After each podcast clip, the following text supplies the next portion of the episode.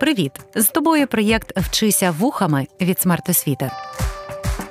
Вчитись можна не лише за столом чи партою, можна в потязі, автобусі, під час прогулянки чи лежачи у ліжку.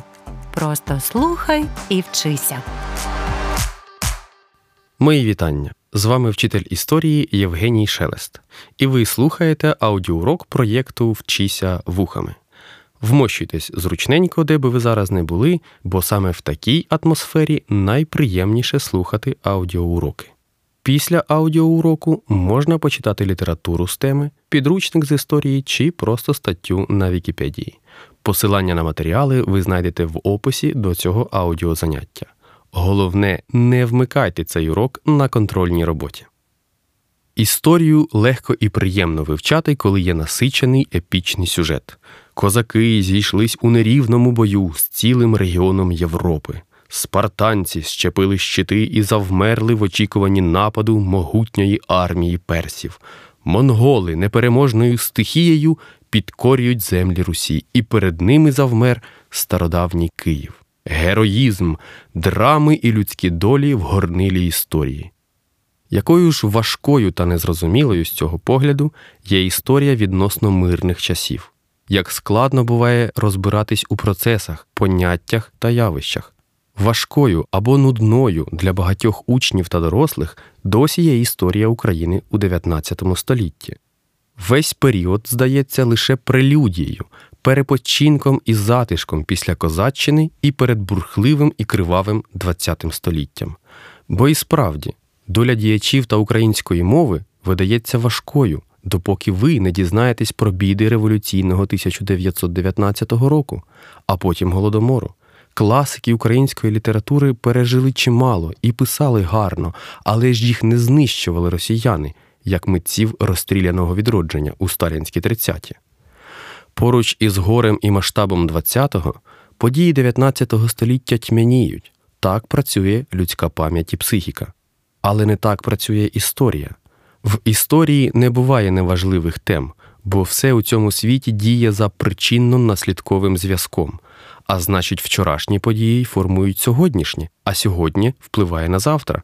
Тож без розуміння історичних процесів 19 століття неможливо зрозуміти століття 20, а тим паче 21. Уявлення про Україну та її місце і місію у світі, за яку боролись та вмирали учасники революції 1917-1921 років, не впало з неба. Це уявлення, назвіть його національним міфом, результат праці кількох поколінь діячів. Вони писали, вивчали, досліджували, публікували, творили, малювали, віршували, виголошували промови і складали політичні програми. Але не всі з них за свого життя побачили результати цієї праці. Нація, Україна і українці ось продукт історії 19 століття. У цьому контексті ми й будемо говорити про історію від 1783 по 1914 рік. Сьогодні обговоримо західноукраїнські землі до 1849 року. Отож, нашим завданням на цей аудіоурок бачу: по-перше, показати і розкрити цікавий сюжет історії західноукраїнських земель. По-друге, пояснити важливість цього історичного періоду для нас сьогодні. Тепер про все по черзі.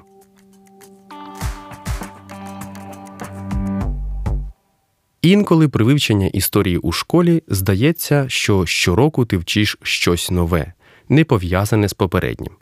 Як я вже говорив, історія так не працює, тому дуже важливо розуміти попередній контекст історії України. Якщо коротко, то період раннього модерну з 16-18 століття в історії України це насамперед козацька історія. Саме козаки будуть її головними творцями та героями.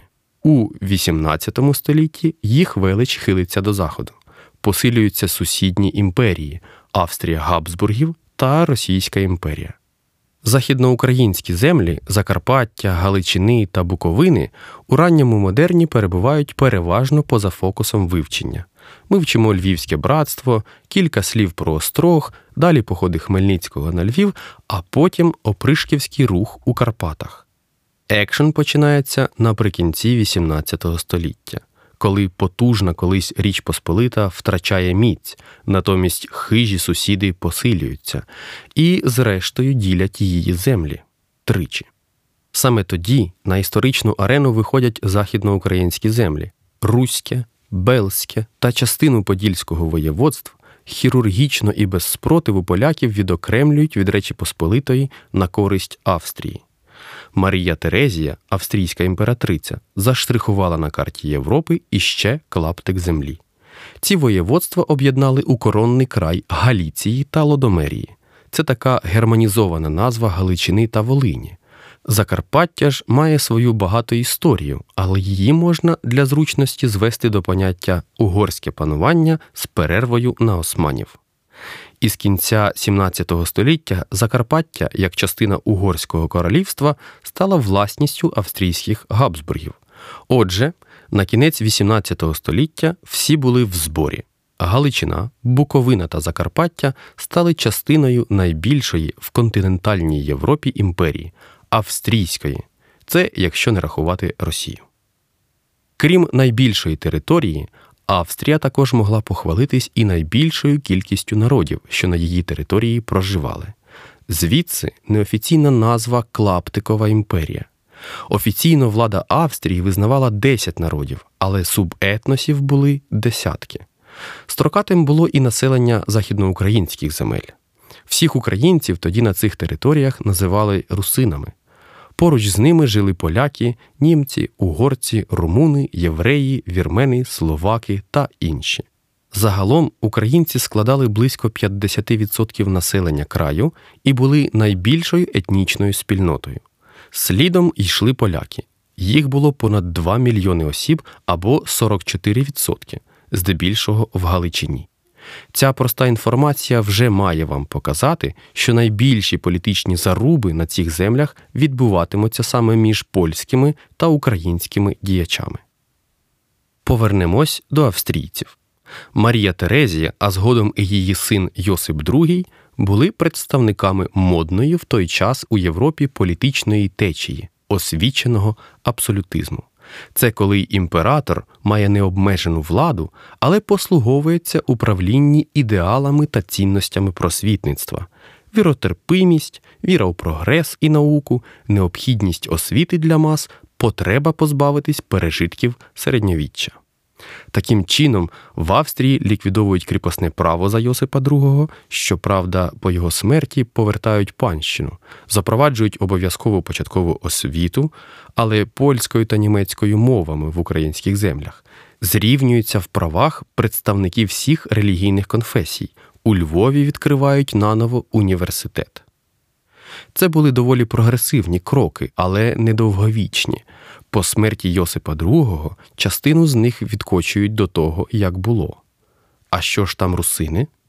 Русини західноукраїнських земель у той час переважно жили на селі і займались сільським господарством для себе і свого поміщика.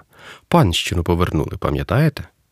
Релігійно більшість із них були або греко-католиками, уніатами, або православними. І це найперший критерій, що відділяв русинів від поляків, бо ті були переважно католики. І це ще один пункт до протистояння, тепер уже релігійного. Інший критерій, звісно, мова русинська, вона ж українська. Мабуть, варто окремо сказати кілька слів про те, чому місцеві українці себе не називали поки що українцями.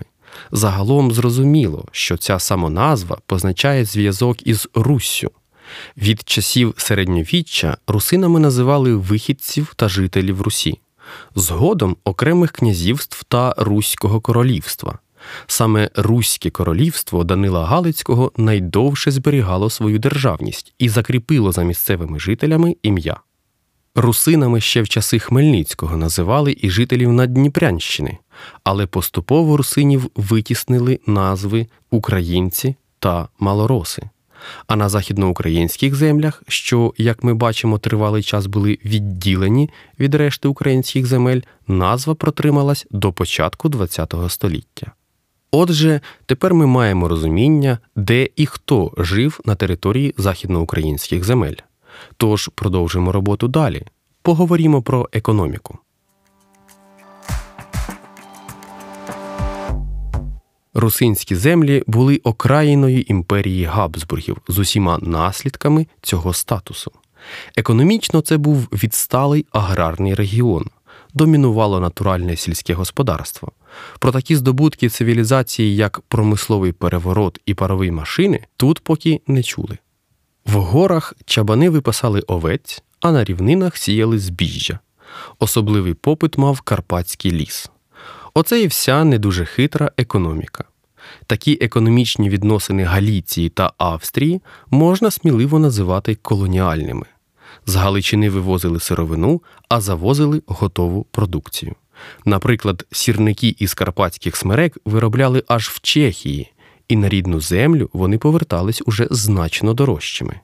Схожа доля чекала вовну та інші товари. Як я вже зазначав, русини складали більшість жителів сіл, тож і на землі працювали найбільше, а іще працювали на поміщиків, що володіли землею. Таке господарювання не додавало ентузіазму. Селяни навіть намагались із цим боротись. На Буковині діяли інтелігентні повстанці Лук'яна Кобилиці, які відмовлялись виконувати повинності і навіть складали свої політичні вимоги. Кобилицю, звісно, ув'язнили, але він себе іще покаже.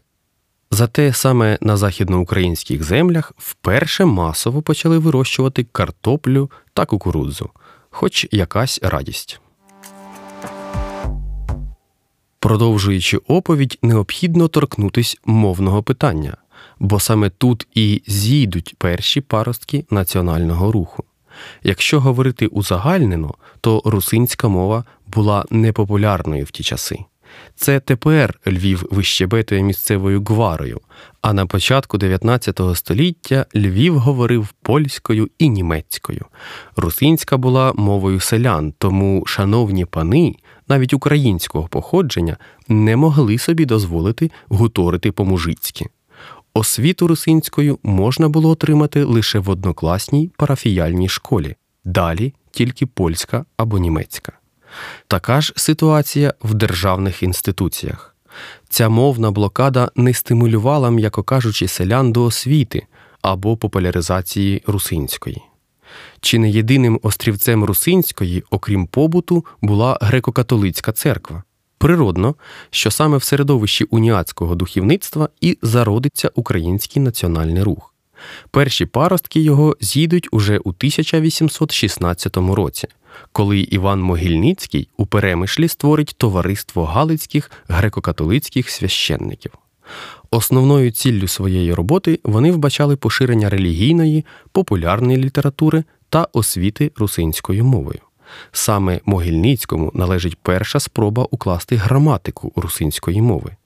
Ці ж священники із товариства отримали назву будителі за свою просвітницьку роботу. Вони дійсно будили русинів від довгого сну. Уже через 17 років діяльності будителі тільки в Перемишлянській єпархії відкрили близько 400 україномовних шкіл і дяков вчительський інститут для підготовки кадрів. Єдине, на що не наважились будителі, писати серйозні літературні твори русинською. Це досягнення за собою закріпила молодь. У 1833 році трійко семінаристів Львівської генеральної духовної семінарії вищого навчального закладу для священнослужителів Маркіян Шашкевич, Яків Головацький та Іван Вагілевич 22, 19 і 22 роки наважились відкрито в семінарії говорити українською, за що миттєво отримали прізвисько Руська Трійця, що означало селюки. Але хлопаки не образились, а навпаки, підняли це прізвисько на стяг із гордістю. Пізніше до них приєднались і інші семінаристи. Окрім говорити в семінарії, трійчани також готували виступи. Так, у 1836 році на свято Покрови Шашкевич із кафедри собору святого Юра виголосив першу проповідь українською. Паралельно іще двоє трійчан виголошували проповіді українською в інших церквах. Та на проповідях трійчани не зупинились, звісно. Вони почали писати власну поезію та прозу. Особливо тут виділявся талант Маркіяна Шашкевича, лідера трійці. Окрім того, хлопці, що називається, ходили в народ. тобто відвідували села і записували там пісні та перекази, збирали фольклор. Не дивно, що згодом у Шашкевича і компанії з'явилась ідея видати книгу українською, першу книгу з авторським та поетичним матеріалом. Уже у 1834 році Маркіян уклав альманах Зоря, який планував видавати періодично. Та цензура не пропустила цієї збірки. Попри це, трійчани не склали рук, опрацювали ще більше матеріалу, уклали нову збірку і поїхали в Угорське королівство в Буду. Там цензура була м'якшою. І у 1837 році вийшла легендарна русалка Дністровая, перша книга з авторським та фольклорним художнім матеріалом. За нею Руську трійцю у Львові представники влади потягали по допитах, і наклад русалки вилучили. Але крига скресла і зупинити українське слово на Галичині вже стало неможливо. Цікавий факт. Коли Шашкевич і компанія писали книгу, на Галичині не існувало загальноприйнятого правопису української мови, тому писали фонетично як чується, так і пишеться. Щоб популяризувати цей підхід, Маркіян уклав читанку для дітей, навчати з дитинства, так би мовити. Гурток не припиняв своєї діяльності аж до смерті Маркіяна Шашкевича у 1843 році.